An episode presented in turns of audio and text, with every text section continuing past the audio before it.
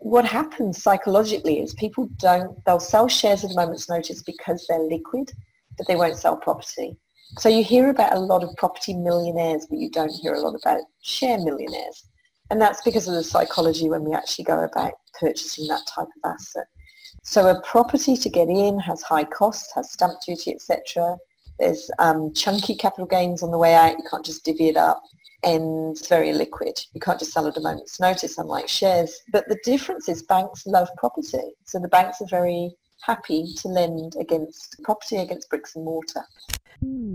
Hello, it's Bernadette Janson. And before we get into this episode, I need to remind you that the information in this podcast is general in nature and opinion only. It should not be taken as personal advice. There are significant risks with buying and renovating property, and you should maximize your profit potential and minimize your risk by seeking independent advice that relates to your personal circumstances through your own financial planner, accountant, and any other professionals that you are working with. The examples in this podcast are for illustrative purposes only.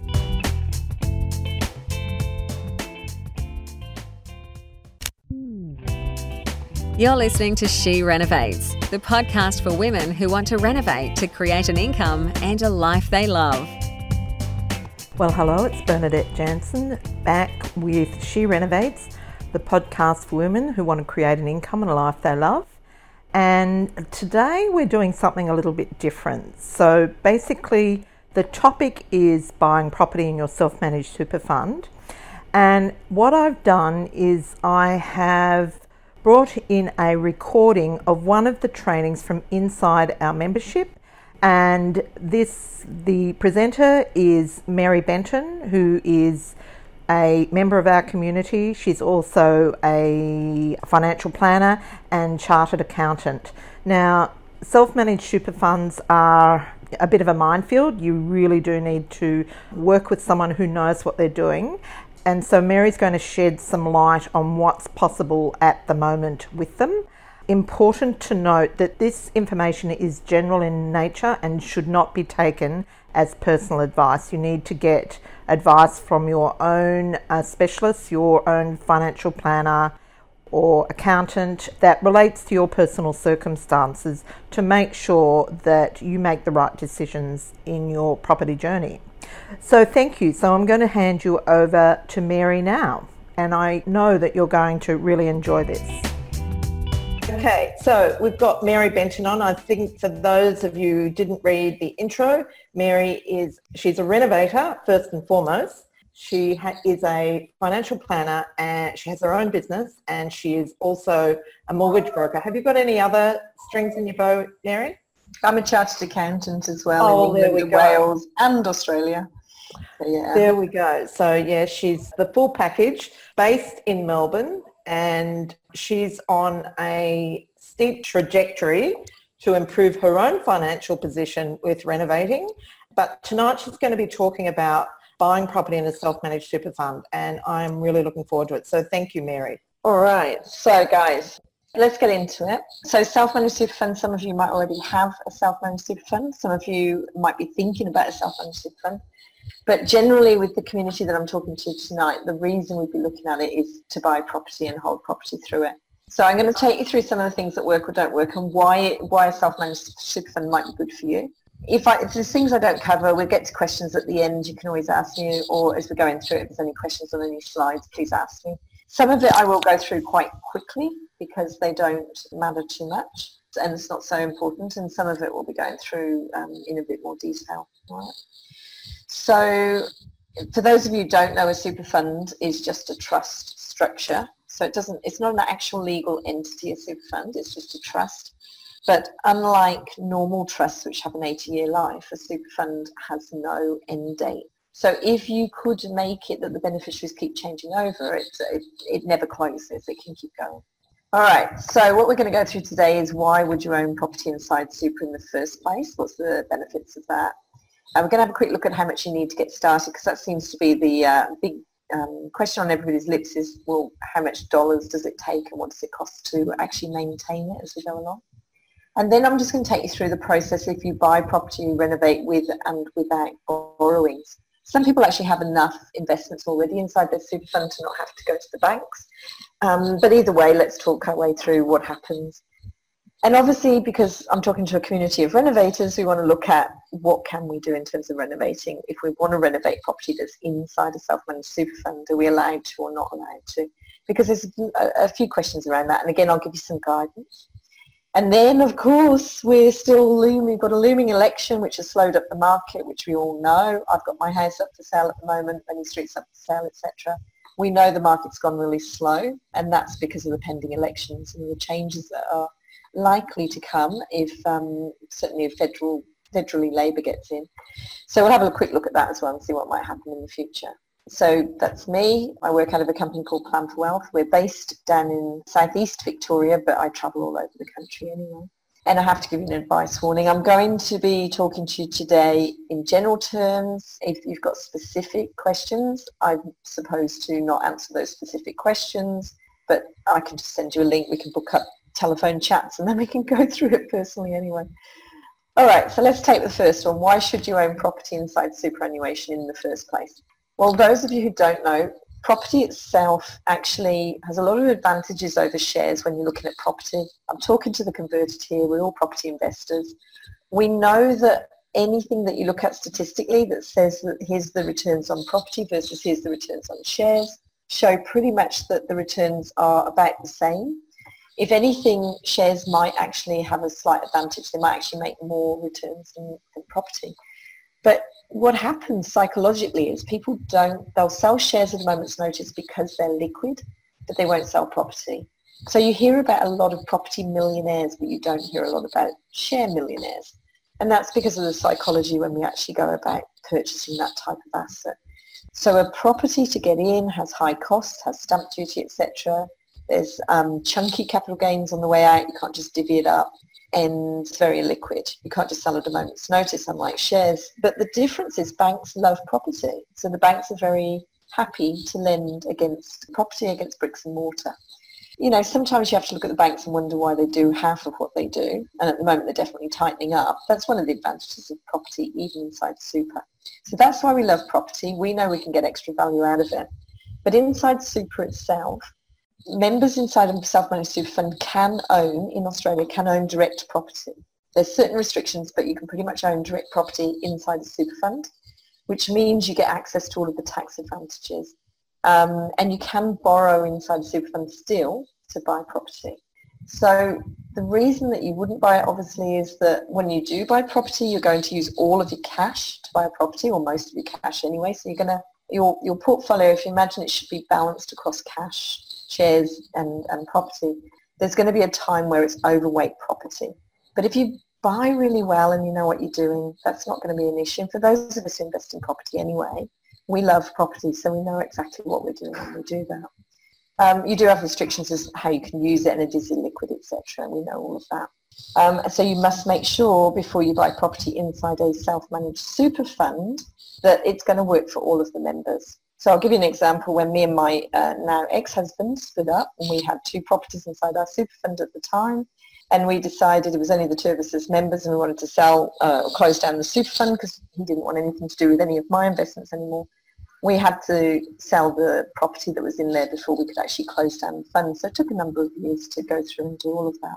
So you just have to be very careful with how you do it and there's some rules around it that you must watch. The most important rule of anything in any self-managed super fund is a thing called the sole purpose test. And that's where you have to make sure that the purpose of the, of the asset, the investment, is for the sole purpose of providing for your retirement. Now, if you're in a fund that's got adults and children, then it might be that the property works because it's liquid. It might work for the children. It might not work for the parents if they want to draw income off it, etc. So you've got to make sure the asset will actually work for everybody in the fund. If you are maintaining a property as well, you know that you would have a lot of costs of repairs and maintenance as you go along and you've got to make sure you've got cash flow in place and liquidity to be able to maintain all of that. So the advantages of a self-managed super fund itself is that it does give you control. It gives you flexibility over exactly what you invest into. And anybody that again already has a self-managed super fund will have gone into that deliberately so that they can have more control over the investments they've got and over the timing of assets and uh, what they do with their money. It does potentially have less tax over time and it has lower costs over time as well. And with a self-managed super fund, you can invest into direct property and definitely business property, but residential as well. So you've got those extra advantages. And holding real property is suited to real estate investors in particular.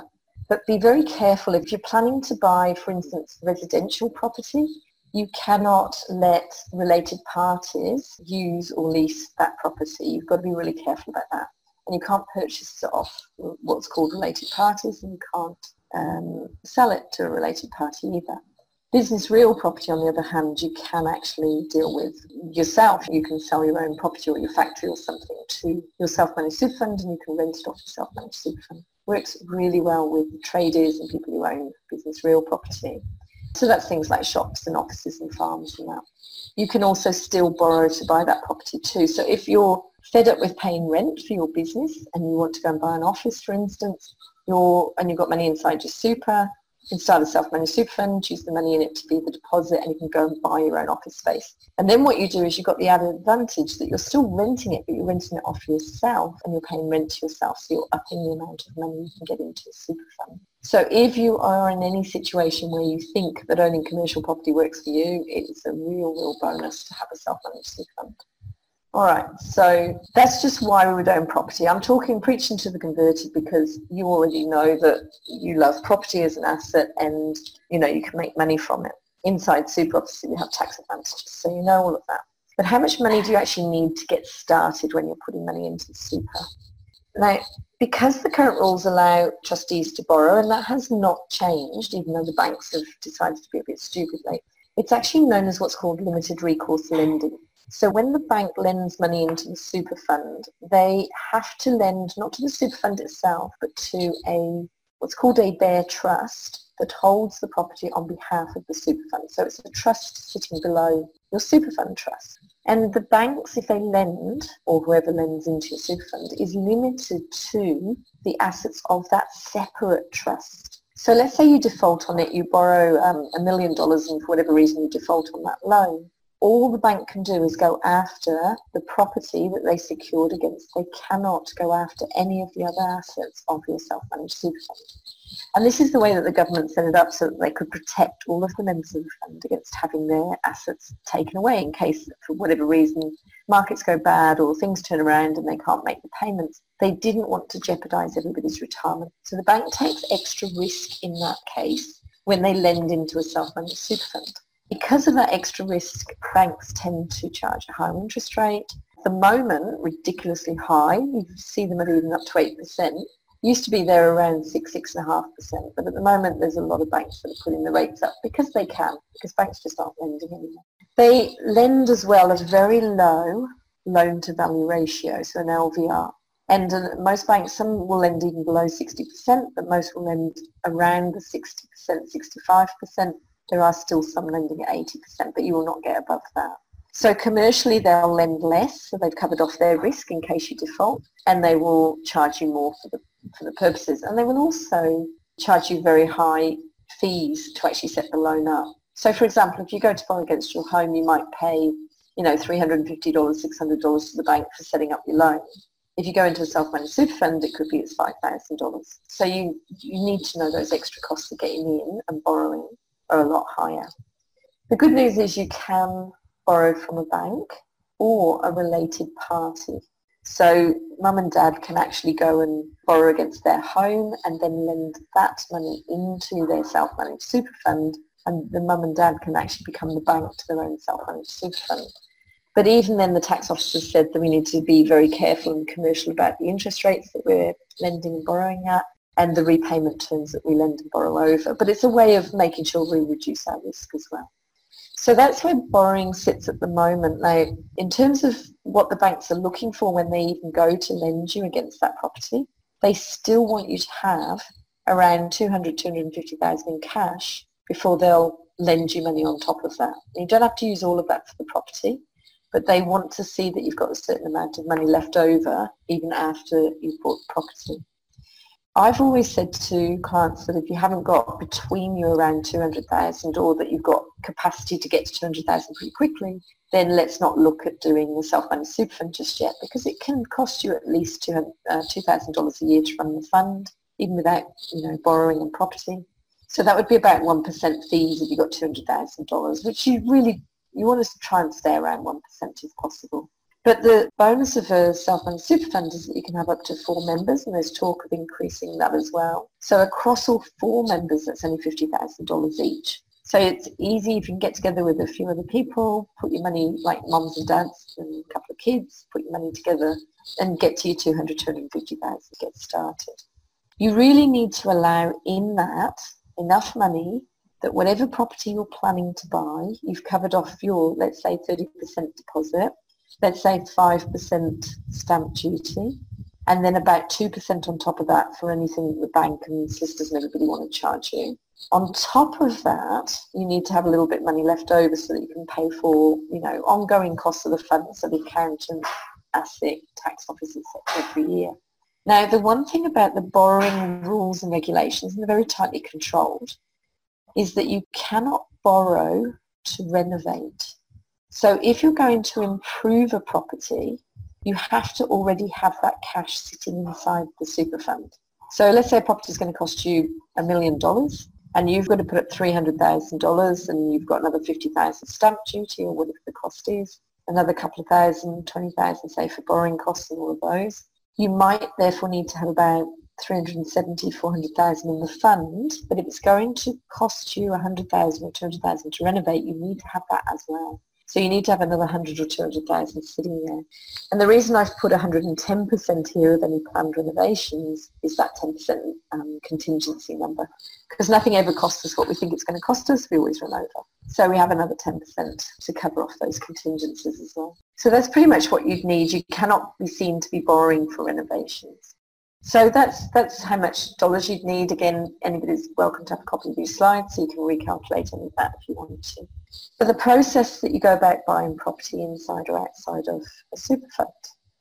Um, if you've got a commercial, a commercial property, you can buy it from a related party, or you can buy it from somebody external, and you can obviously lease it to an external party or to a, um, a related party.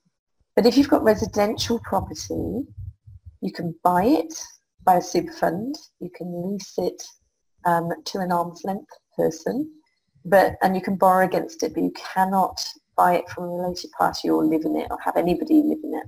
So quite often I'll get asked the question, I've got a teenage daughter thinking of going to university, I've got money in my super fund, I'm thinking of buying an apartment in the city so that they can live there while they're at, while they're at uni that's fine in your own name, but you can't do it. And even then, you've got to be careful. But inside a super fund, it's an absolute no-no. You just can't do it. And don't think that they won't find out because it's not something you want to risk.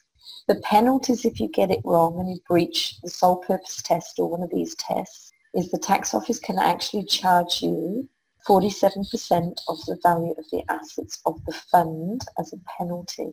So if you've got $5 million self-managed super fund, it doesn't matter that you've only breached it with $10,000. They can come after you for pretty close to two and a half million of that 5 million as a penalty. So let's don't even try risking it. It's not worth it. All right. So if you want to go about acquiring what we call business real property, so commercial property, and you want to acquire it from a related party, you can as long as it is commercial property, and there's some tests on that. Um, it has to be, the dominant purpose is that it's used for commercial use, so for business purposes.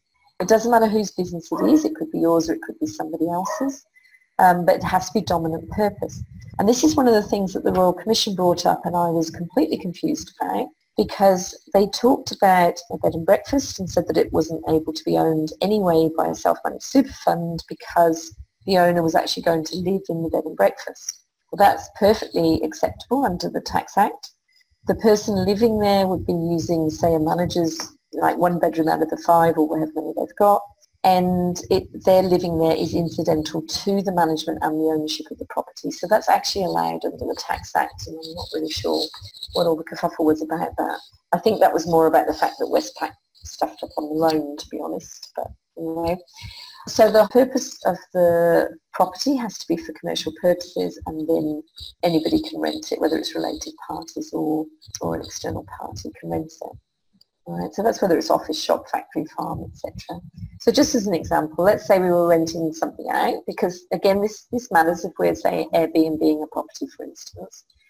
If we've got a block of units, and there's 20 units in the block, and that block of units is basically being managed as a business because the rental is a, is a full-time property rental business, then that actually is a commercial property. It's in the business of um, renting out property. It could be we're Airbnb it on a, on a large scale. But if instead, use the example, there's only two units in that block, and even if the manager, a member manages the rental off them, that's more like passive income. So that's more like an investment property. That's not commercial. So the property itself might be residential, but it's not been operated as a business, therefore it's not commercial property. So if you're in doubt with any of this, you can go to the tax office and get a private ruling on it. Um, the last one, the bed and breakfast, you know, the there's one bed and breakfast, but four bedrooms are let out of five. The member lives there full time. It's just incidental use. It's still considered to be commercial. So can be owned by, acquirable by a self-owned super fund from you, yourselves. And it can obviously be then borrowed against or lent against. So um, I think I said this before, but obviously banks are lending, but they're just getting out of it um, quite rapidly at the moment for some unknown reason. Um, following the Royal Commission, I wouldn't be at all surprised if they got some inside knowledge on what the hell's going on because the whole Haynes Royal Commission report just didn't even make a lot of sense on a lot of scales. So it sounds like the government and banks are in cahoots, but we'll find that out. But even if the bank lends or it's borrowed from a related party like yourselves, those related parties or the commercial loans have to be on arm's length, so commercial terms. And there's a thing called safe harbour rules within the Tax Act now that spells out what those arm's length terms are. And the arm's length terms uh, include the terms of repayments as well as the um, interest rate. If any loan does not meet those rules, then it's deemed to, well, they can just shut it down straight away and they can penalise you. So you just need to make sure you're meeting the safe harbour rules. And that includes even if it means back paying interest, etc. Be very careful when you're doing this. Just make sure it com- complies. But again, if a mom and dad is lending in, let's say you borrowed at 4% and you lend to your super fund and you have to charge your super fund 7% for instance, because that's the rate. Moment something like 5.8%. It just means that the super fund is paying you back quicker. It's not a problem, the fact that you're having to restructure your loan a certain way if you lend in, because your cost is actually still lower. So here's how it works. The bank makes a loan to the self-managed super fund itself. Self-managed super fund's already sitting on a load of cash, remember? So the super fund adds that loan money to its own cash, goes through what's called a security trust or bare trust, which only is set up to own this property on behalf of the self-managed super fund because the super fund itself is not legally allowed to borrow. So it puts the money in a bare trust. Figuratively, it doesn't even open a bank account. This is all on paper. The bare trust then goes and buys direct property. Um, the security trustee owns the legal ownership of the, um, the property, as I said. And after the loan is paid off, the property goes back to the self-managed super fund. So the bare trust just disappears. Its sole purpose is to own that property for the period of the loan. And then it just like dissolves and the property goes back to the self-managed super fund. Now that can cause some issues in some states, particularly Queensland, where when the property changes from the ownership of the Bare Trust back to the ownership of the self-managed super fund, the State Revenue Office decided that it wanted to tax that again for duty purposes. So there are some very clever lawyers up in Queensland who have managed to get around that. So if you're going to buy property in Queensland at all, you must, must, must contact somebody before you do it, before you even get to the point of signing an offer or a contract of sale, not even before settlement, before you sign the contract of sale. Otherwise, you can be up for double duty. So be very careful about that. And then obviously the lenders, the bank, etc., hold security over the property only. Limited recourse loan cannot go after any of the other assets of the self-managed super fund. So that's pretty good. So if you were going to buy a property and borrow to do it, you'd need to make sure that the property itself still went through the normal borrowing requirements. So the bank still has to like the property, has to think it's worth money, it has to think it's um, a good value, it has to think it would be able to sell, etc., etc. Then you have to make sure that your trustee is going to allow borrowings, otherwise you just amend your trustee. You set up your trust, your security or bare trust, and then and only then do you enter the contract of sale. Because in Queensland in particular, you have to have the trust in place before you can sign and execute that contract of sale. Otherwise, it's deemed that the contract of sale is null and void because the trust didn't exist at the time. Places like Victoria, you can just sign it under a nominee and set the trust up later, but you can't do that in Queensland. Then you execute all the loan documents, settle on the property as per normal. And you just be, as I say, be careful with stamp duty in different states. So the actual purchase of a property is no different if you're buying it in your own name, you're just buying it with the trust as the owner. So what do the banks want? As per normal, they look at you to see whether or not you're trustworthy or a creditworthy customer. So they're looking at either you, because you're borrowing against your own home, or they're looking at the self-managed super fund as the borrower. And this is where it used to be really good, but they're tightening it up. Because then all you had to do was show that the self-managed super fund, or your super funds, had been receiving super contributions at a certain level for the previous two years, or it was a new super fund and they were going to receive contributions. And you just had to show the current assets and then what the rental was on the property. And as long as all of that combined to support the amount of the repayments and the borrowing, the bank were happy. It was a really, really simple exercise. There's, there was minimal risk to the bank effectively because they're only lending somewhere between 60 and 80% and they're charging a really high interest rate. So from a liability point of view, this is a safer bet for them to service this than it was to even lend you money against your own home or something because there's mandated laws about how much has to go into super, 9.5% of what you're earning, etc. So there was really, there was a really good track record and it was a really good story.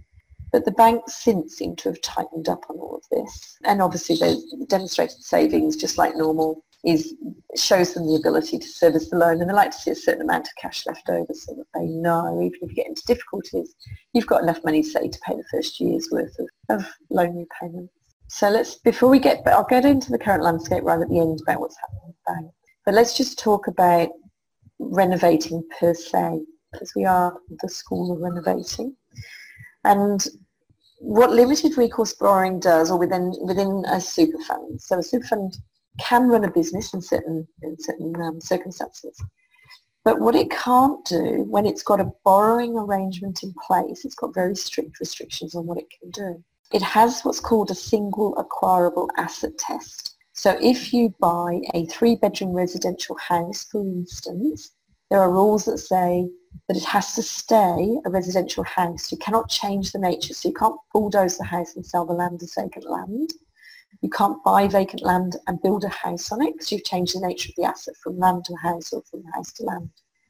But you could, for instance, renovate from three bedroom to four bed bedroom.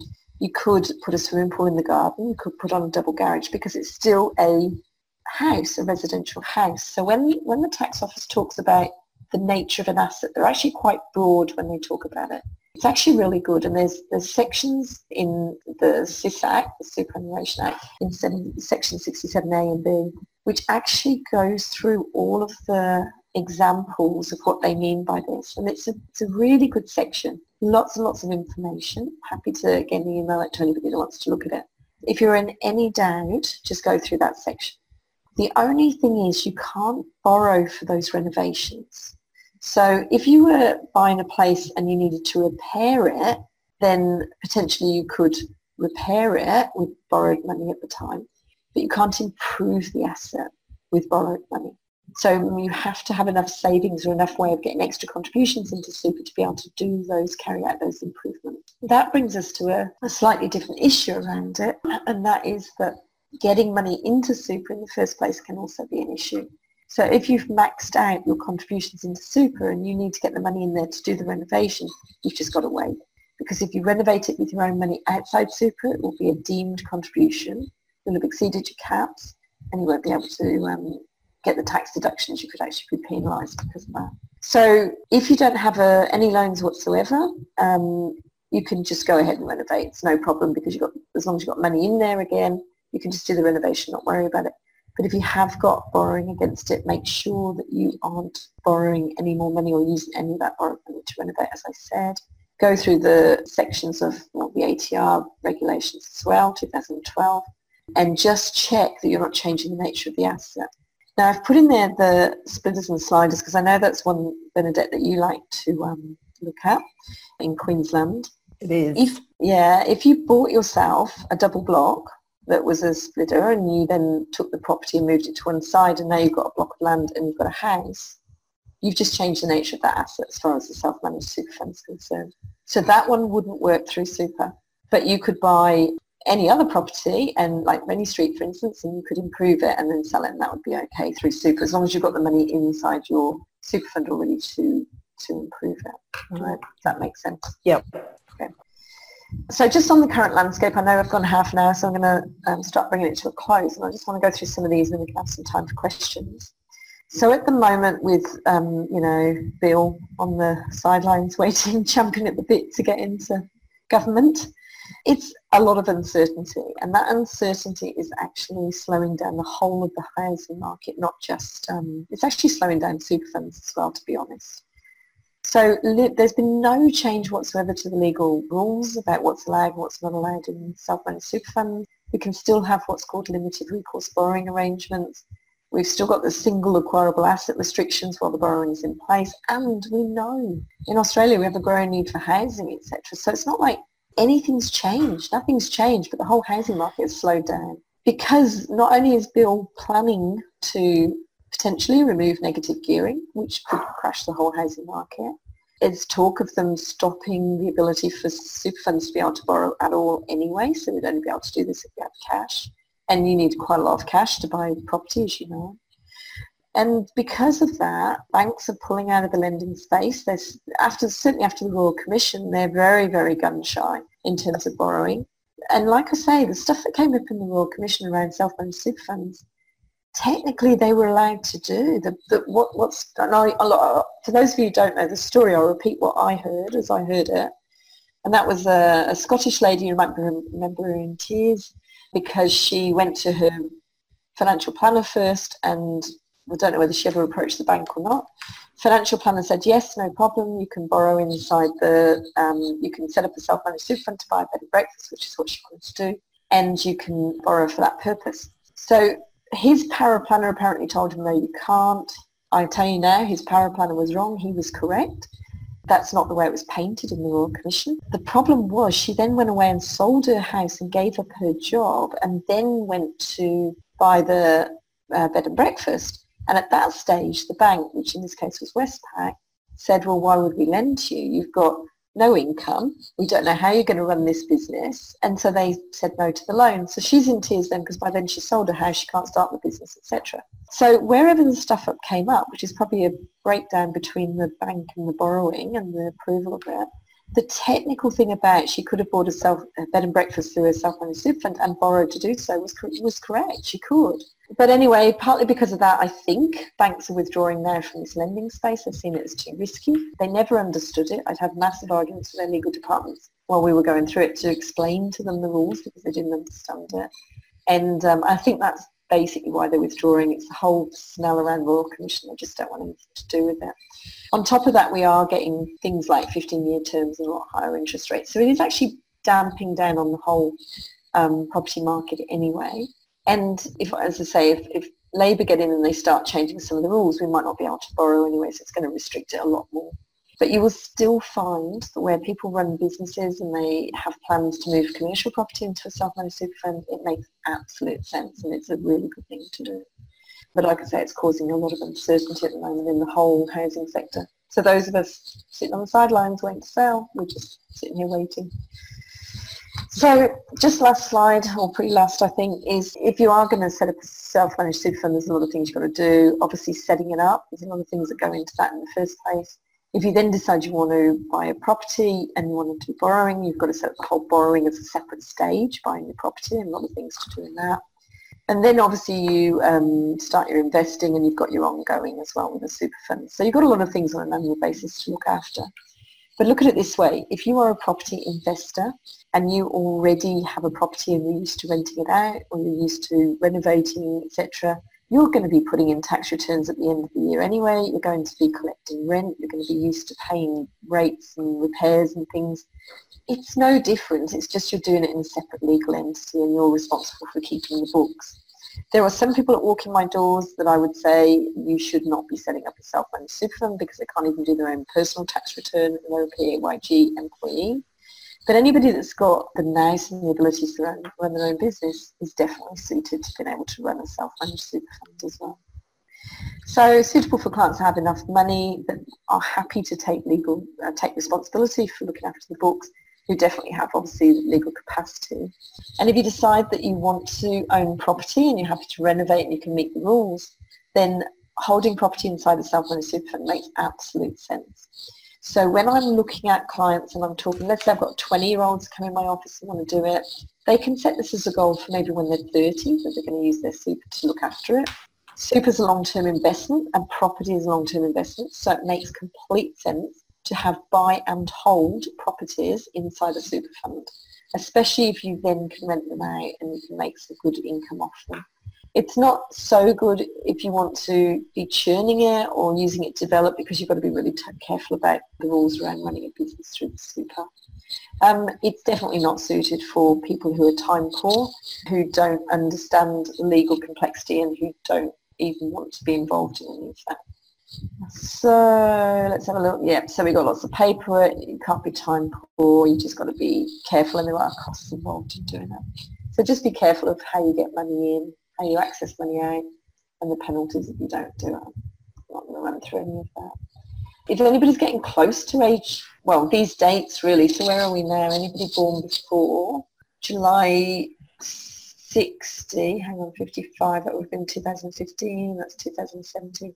So we're up to anybody born before basically June 1962 at the moment, or anybody really before June 1964 you're so close to being able to access your super anyway. You're sort of mad if you aren't putting loads of money into super at the moment.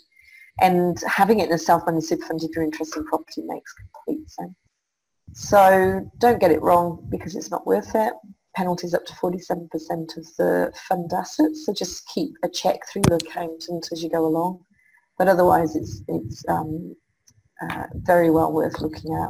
It's long-term, tax-effective investing it can be complex, but at the end of the day, if you're already used to property, it's pretty good. Just navigate carefully and just know that it's not for everybody to do that. Yeah. Awesome. Great. Thanks so much, Mary. Actually, I've got the first question. Okay, go for it. So can you buy with vendor finance through your self-managed super fund? Well, because a super fund pretty much can only sign one contract, you can't have more than two payments. So you couldn't have more than a deposit and settlement. So if you think vendor finance, normally that's where you would do it in more than two payments. So you might have a large deposit and that's okay. Um, and the balance paid like, you know, two years later or three years later or something. But if you can set it so it's only in two payments, then theoretically, yes. If you set it so it's more than two payments, then no. But if you're borrowing from the bank, the bank will be paid payments yeah, that's loan repayments because you get owners. So when you do vent, oh, so you're saying not, you're saying not installments where you have, I have a lot of farming clients around me, so I have to be careful. My okay. farming clients will sell um, a farm now for a down payment and then they'll have two or three installments over the next five or ten years. And they'll sell them for, you know, two million each time. And every time you do it, you have to go back and recalculate the original price and the original capital gains tax. So if you're buying through a super fund, you wouldn't be able to do it that way. But what you're saying is if the vendor wants to be the lender to yes. your fund, then yes, the vendor okay. can absolutely. They just have to meet those safe harbor rules. They have to say what they have to meet the interest rate and they have to meet the terms and make sure it's less than a 15-year term and they're charging interest at the proper commercial rates. And then, yeah, it's fine. Anybody can be a lender. Great. I found that really helpful. I know of some people who are doing renovations, who are doing flips in their self-managed super fund, and yeah. I always wondered whether that would how they were doing that because I know you're not meant to be conducting an enterprise, and clearly they're breaking the rules because you support that. So the way that I do it, like it, you, you can a super fund can run a business. You just got to be really careful. Like they can't be too actively trading. So Yeah. you just have to be really careful. And I'd always go and get um, advice. I'd get an actual private ruling on it just to be certain. Um, but if you say you're flipping and you're flipping every year or two years or something, then you could say it's just an investment, normal just turnover of property. It's if you're flipping every three months, I'd be I'd be a bit more careful because you're a developer and you're crossing the line, and you have to be really, really careful on showing that you're not using any borrowed funds to do certain things. You're only using assets inside the super fund, etc. It's Yeah. where you mix borrowings and anything. You have to be really super careful. But here's how I usually advise clients. It's quite simple. There are some properties we buy which we intend to hold on to for a long time, and there's some properties we intend to flip. So Yeah. if you're going to flip them, I do them in your own name or I do them through the company because that's showing income and, and that's good for when you want to service debt. So the things you're going to flip, you want to have in your personal company and Yeah. draw a wage from it. But if you're planning to hold it long term and you're, even if you Airbnb it, but you're going to hold it long term, then I'd keep them in the super fund because that way, and you, you can always change your mind. You see a really get a really good offer, so you decide to sell. It doesn't mean you've got to keep it forever. Yeah. But I just distinguish my property portfolio between what's going to generate income and turnover quite quickly, I'd keep in the company, and what's a long-term hold, I'd put in my Mm. super fund. That's right. Okay. So I think that answers Mary's question too. She asked, can you buy a unit with borrowing, renovate and sell within your super fund, say within six months? Yeah. So Yeah. you can buy a unit without borrowings, renovate and sell. Yes, you can. Um, if you did it a few times over, the, the tax officer would say you're definitely running a business, so they might try and tax you differently. But if you're um, you do that once, and then the next one you hold for five years or something, they're not going to think you're running a business doing that. Yeah, yeah. So it's not something you could do on a regular No. basis. You just have to be careful because they're going to come back and say they want to tax you differently. They'll tax you on revenue account, not not Yeah. um, you know capital. Yeah. So just another question, a bit around the environment at the moment. So banks make their money out of lending money. Yeah, yeah. So what's going to happen? Well, at the moment, banks have decided, and they're making crazy decisions at the moment in the whole of this financial space, but they've decided that the risk is not worth the profits. Um, they know that they made good money. They know that they were lending at, you know, 8% or something, but they've decided it's not worth that. So they've just, a lot of them have backed out. Now, having said that, I still got really good banks that lend. So there's one, two, three, four. I've got six at least on this list that are lending still into self-managed super funds. They're not all out, and that's including Okay. one one big tier. But it's just that there's there, there's less of them. It used to be that you could go and you know talk to anybody, and as long as you're buying the property they lent against, like say AMP for instance, lent against residential property, so you could buy that in your own name in a trust in a company or in super. And Yeah. now they're backing out of lending to super, which Yeah. is just it just it just begs belief because a super fund is just a trust. So what? Yeah, yeah. But anyway, that's what they're. So there's some of them are just getting out. So yeah, there's they'll still make enough money. Let's not let's not cry about the banks losing money. I I don't think they're going to go broke. No, actually, I had I had some a group that I'm working with at mo- the moment. They're doing a JV. They got a loan approved for a property, Yeah. and in this in the sort of cooling off period, the property they bought was less than 50 square meters. And in the cooling off period, they decided that they were going to whack an extra $5,000 penalty because it was undersized. Wow. I was actually saying to them, I think they need to go to the financial ombudsman because the other thing is that they actually didn't tell them that until Oh the God. 11th hour. wow. So, you know, they went, went ahead with it, but it's Yeah. really, you know, it's not good. Yeah. Well, I know at one stage, because APRA changed the rules all the time. This isn't APRA, this is just bank deciding, Yeah. making decisions. But APRA changed the rules at one stage about how much a bank could hold between what was investment properties and what was owner occupied. Oh, I remember that, yeah. Yeah, and they just came out with this rule and said overnight, that's it, your banks, your books have to be balanced this level. And and there were some banks, for instance, that were over because they'd been over lending mm. against investment, and overnight they had to not make any more lending, even if they had contracts that were about settling the next day. So then the banks were going out having to compensate clients because they couldn't legally settle on it for them. But, but they weren't allowed to leave clients out of pocket. They had to compensate them, but there was nothing they could do because the government overnight just changed the rules. So we've gone through a couple of years of this stuff, which has been pretty, you know, awful and hard to navigate. Mm. Uh, but this latest stuff, it, it does make you question, are they starting to pull out because they know something that we don't?